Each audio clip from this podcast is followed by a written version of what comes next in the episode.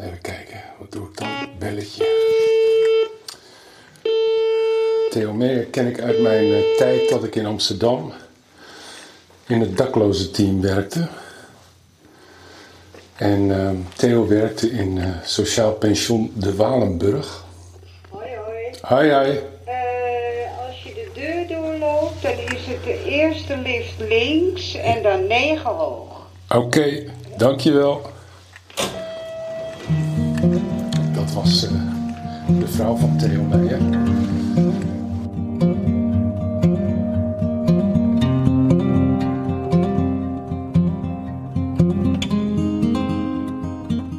Iedereen heeft zo zijn goeroes. Ook Jim van Os. En ik.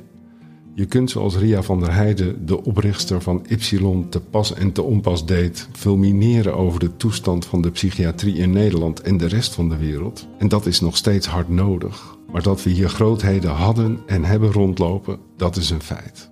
Ik heb er ettelijke gekend. Mensen die al lang voordat Jim waagde te stellen dat schizofrenie niet bestond, lak hadden aan die terminologie en het beste uit mensen naar boven haalden. Met boeven vang je boeven. Amsterdam kende in de laatste twee decennia van de vorige eeuw vele kleurrijke, lastige, markante en gekke daklozen. Om ervoor te zorgen dat deze mensen niet dakloos bleven, was het zaak te beschikken over hulpverleners die begiftigd waren met soortgelijke eigenschappen. Zo ze niet over deze eigenschappen beschikten, moest er in ieder geval een brandend verlangen bestaan zich te willen verdiepen in de leefwereld van de dakloze medemens. Op de sociale academie had ik geleerd dat er allerlei methodieken bestonden om die mensen met raad en daad terzijde te staan. Je kwam er een heel eind mee. Doch je kon als hulpverlener een schier onuitputtelijke theoretische kennis met je meetorsen en er toch niets van bakken, als je dat anderen niet had. In die twintig jaar straatwerk had ik het geluk Theo Meijer te mogen ontmoeten. Toen ik mijn eerste dakloze cliënt aan hem presenteerde, met de mededeling dat het gegeven dat hij een prachtige Dior zomerhoed droeg en in een kobaltblauwe jurk rondliep te wijten was aan het feit dat hij schizofrenie had. Zoveel had ik uit zijn vuistdikke dossier opgediept. Verordoneerde Theo dat ik tijdens de kennismaking verder maar mijn mond dicht moest houden. Theo werkte in een internaat in de binnenstad van Amsterdam, vlakbij de Nieuwmarkt, van HVO Querido. Later heette dat een sociaal pensioen. Nu waarschijnlijk een RIBW. Hij had een brandend verlangen. En dat andere, dat had hij ook. Hulpverleners die pochten met hun kennis van psychiatrie en eigen dunk waren bij hem aan het verkeerde adres. Het interesseerde hem geen zier. Kunt u mij vertellen wat de cliënt nog wel kan? was stevast zijn vraag, als weer een domme hulpverlener het doopzeel van de patiënt had gelicht. Theo was zijn tijd en die van de cast van WWW Schizofrenie bestaat niet ver vooruit. Hij wilde er niets van weten en geloofde er niet in. Hij heeft het omdenken bedacht. Rehabilitatiegericht handelen, krachtgericht werken, individual placement en support. En zo kan ik nog wel even doorgaan. Theo was er een kei in. Theo had een eigen begrafenisteam dat volledig uit bewoners bestond. Alle verscheiden Walenburgers werden begraven op de begraafplaats Barbara. Theo bedacht het Philharmonische Orkest en trad ermee door het hele land op. Dat alles onder de Olympische gedachte het maakt niet uit wat je speelt, als je maar speelt. Theo ging jaarlijks op vakantie naar Israël met een groep bewoners. Theo tapte bier in het pension, want zo had hij zicht op wat mensen dronken. Na vier biertjes ging de tap voor die dag dicht. Het bespaarde bewoners een hoop geld en een gang naar de kroegen van de Nieuwmarkt. Misschien had hij toch één manco. Ik heb hem jarenlang geadviseerd zijn methodieken op schrift te stellen. Dat heeft hij nooit gedaan. En dus moest Theo op een dag het veld ruimen in de vaart der moderne managersvolkeren. Schizofrenie bestaat niet. Hoopvolle en slimme mensen wel. Alles is al bedacht door Theo.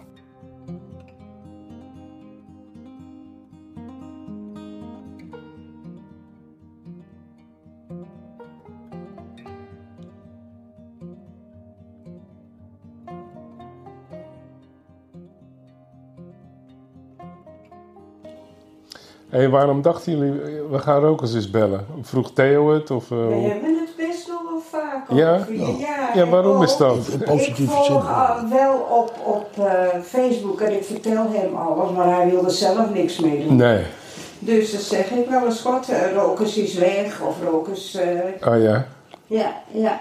Dat vertel ik allemaal. Denk je nog vaak aan eh, vroeger het werk, Theo?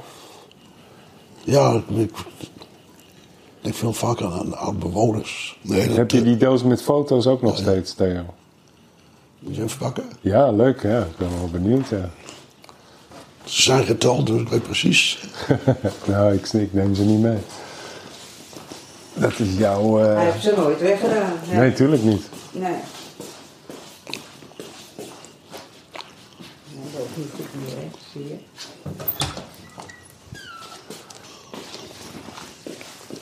Kijk eens. Kijk eens, de Hyenius sigarendoos. Ja, Kijk, die heb ik nou ook nog gerookt, die Hyenius. Ja, dat kreeg hij wel. Goh, in, mijn, in mijn herinnering was die doos veel groter. Oh ja, kijk, prachtig, ja. Ja, geweldig. Al de pasfoto's had je bewaard, ja. We hebben nog avondjes gezeten, hè, die verhalen met elkaar opgehaald. Ja. Oh, dit is geweldig. Ja, Leuk, hè? ja fantastisch. Oh, ik weet niet of jij nog... eh een heel ander- Ja, ik zie meteen allerlei bekenden hoor. Deze, deze ken ik allebei. Deze.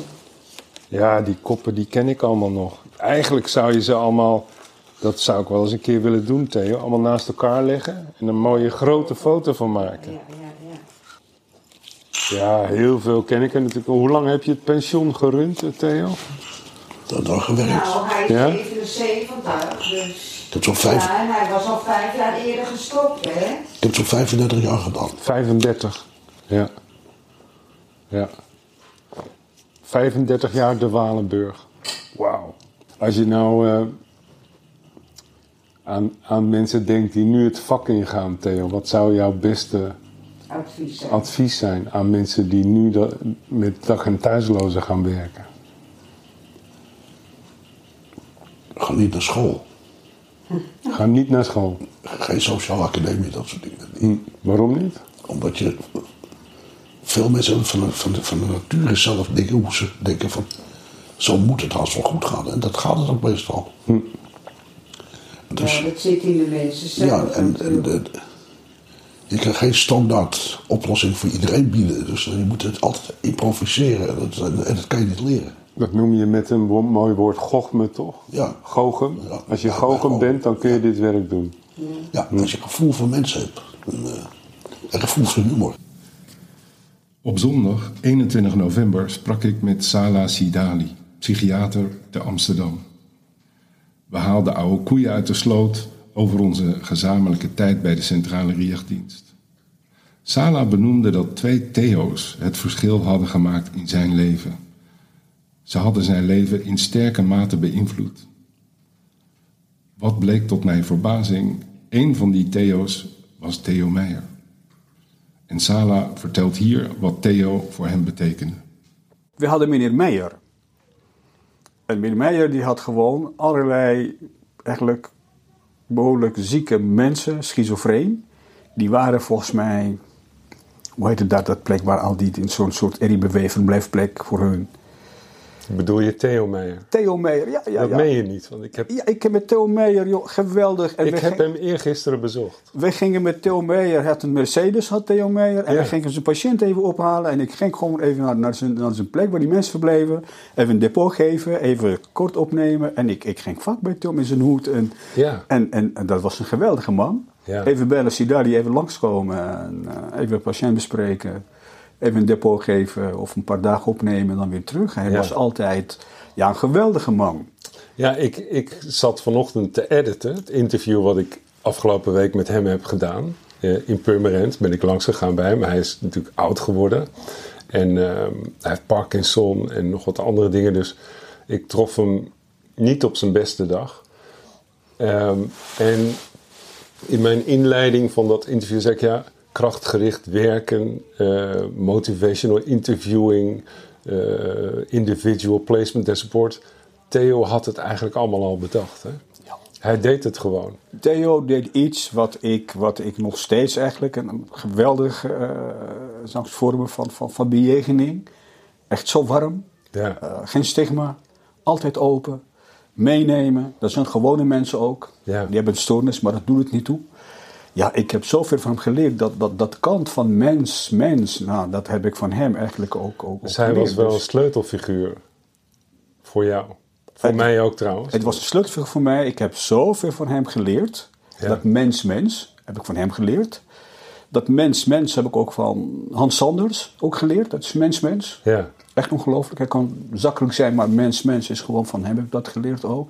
Nou, dat zijn mensen die, ja, die mij eigenlijk zoveel geleerd hebben. eh, wat ik in een boek heb geleerd worden in symposia, maar van hun dat warme kant. Dat, dat niet alleen maar de, de empathie ja. dat je moet hebben als psychiater. Nou, dat, dat, dat spreekt voor zich. Maar goed, dat moet ieder mens moet empathie zijn, niet alleen psychiater. Dus dat is gewoon, Ja, dat hoort zo. dat hoort er wel Dat bij. Hoort zo. Het hoort er bij het leven. Ja. Maar wat het was, eh, het was compassie. Ja.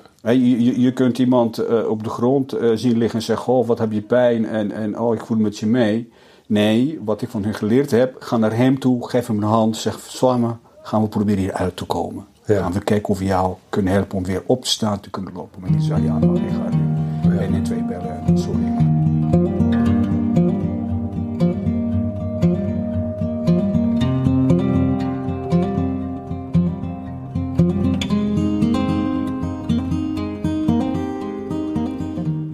af en toe, als de gezondheid van de bewoners iets te wensen overliet, stuurde Theo iemand van de medische staf naar mijn bureau. En hij liet hem een doosje zeer kostbare medicijnen afleveren.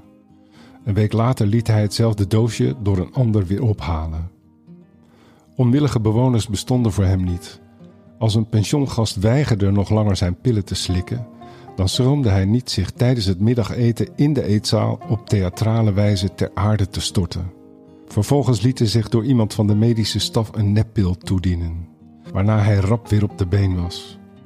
Meestal kostte het hem weinig overredingskracht om de patiënt zijn medicijnen alsnog te laten slikken, waarmee hij hem waarschijnlijk behoedde voor een wisse psychose.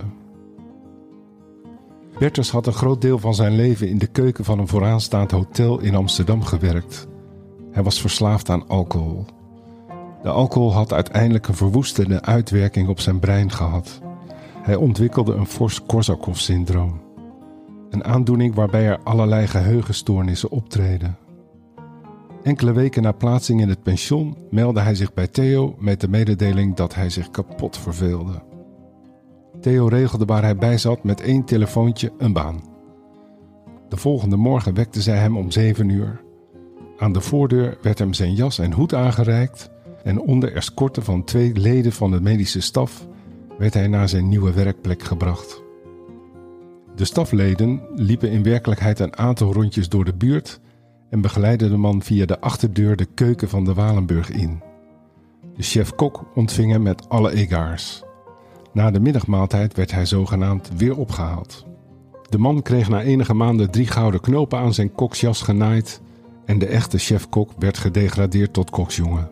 Over hetgeen hij natuurlijk elke dag luid zijn ongenoegen aan de bewoners liet blijken. Je kon Bertus elke dag met een glimlach van oor tot oor in de keuken terugvinden. Jan, die had zijn hele leven in het ouderlijk huis gewoond. Hij functioneerde op het niveau van een vijfjarig kind en zijn brein werd geteisterd door psychosen.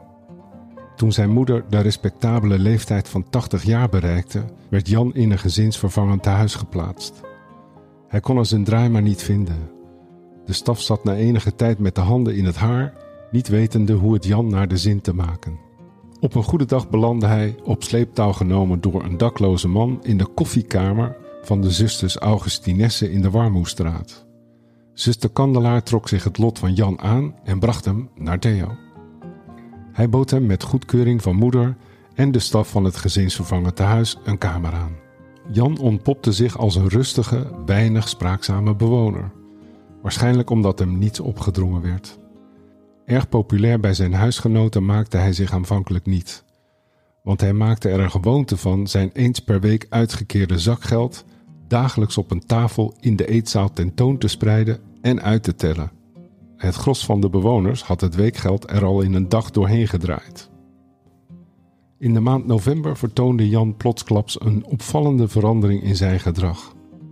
Hij was de hele dag onrustig. Hij liep de ijsberen door het pand, zijn eetlust nam zienderogen af. en hij kon s'avonds de slaap niet vatten. Na luttele dagen ontbood hij Theo op zijn kamer. Het viel Theo op dat de schoenen van Jan pal achter de deur van zijn kamer stonden. Jan, je doet de laatste tijd zo anders. Wat is er aan de hand? Theo, ik ben bang dat de Sint niet weet dat ik hier nu woon. Ik ben iedere avond aan het zingen, maar er zit niks in mijn schoen. Volgens moeder had zijn geloof in Sint-Nicolaas op vierjarige leeftijd een aanvang genomen en was hij nooit meer opgehouden in het bestaan van de filantroop uit Spanje te geloven. U moet hem elke dag een klein beetje geld geven en van de rest kleurpotloden kopen, tipte zij Theo. Vanaf dat moment tekende Jan met een ongebreideld fanatisme felgekleurde mannetjes met grote hoofden tot de gaten in het papier vielen. Stapels tekeningen werden door Theo vanzelfsprekend naar Spanje gestuurd.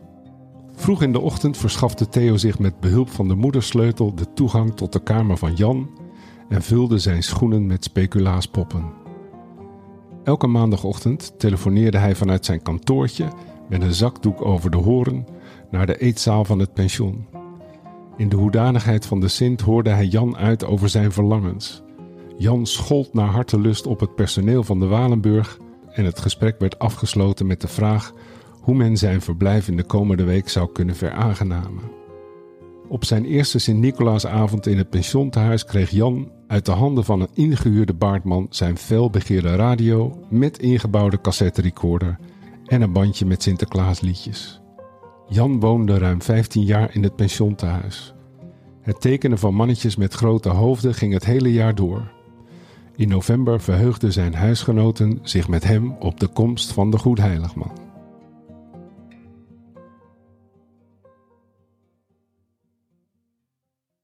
De Walenburg is een gebouw in de Amsterdamse Montelbaanstraat. Het biedt onderdak aan thuislozen. En meer dan onderdak. De bewoners en het personeel hebben daar een orkest opgericht. Een orkest dat na een optreden in showroom talloze aanbiedingen kreeg. Het is inmiddels opgetreden voor het Concertgebouworkest en voor de Belgische televisie. Hallo dames en heren, hier is het de Monische Orkest en we spelen voor u me- melodie. Beginnen met eh, la la la la la la la la la la.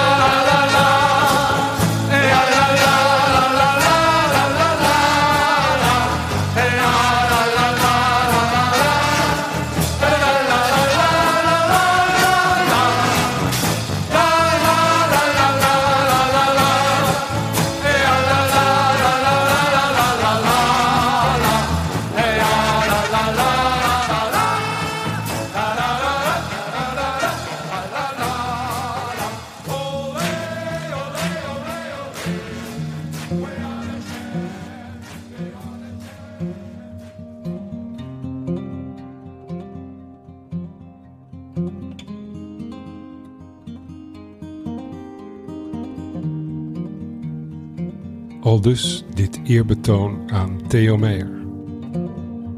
Ik wil je bedanken voor het luisteren naar deze podcast. Ik dank Theo Meijer, Marianne Meijer, Sala Sidali en anderen. Als je het leuk vond, laat dan een review achter en deel hem met jouw netwerk, opdat Theo de eer krijgt die hem toekomt. Nogmaals bedankt voor het luisteren naar deze aflevering van de Kantelcast. Tot de volgende keer. Als je nou eh, aan, aan mensen denkt die nu het vak ingaan, Theo, wat zou jouw beste Advies. advies zijn aan mensen die nu dat- met dag- en thuislozen gaan werken? Ga niet naar school. Ga niet naar school. Geen sociale academie, dat soort dingen. Hm, Waarom niet? Omdat je... Veel mensen hebben van de, van de, van de nature zelf dingen hoe ze denken van... Zo moet het haast wel goed gaan. En dat gaat het ook meestal.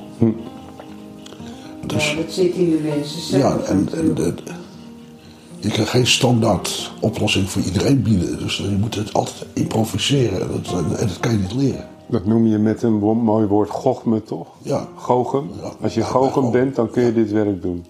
Ja, als je gevoel voor mensen hebt. En, eh, en gevoel voor humor.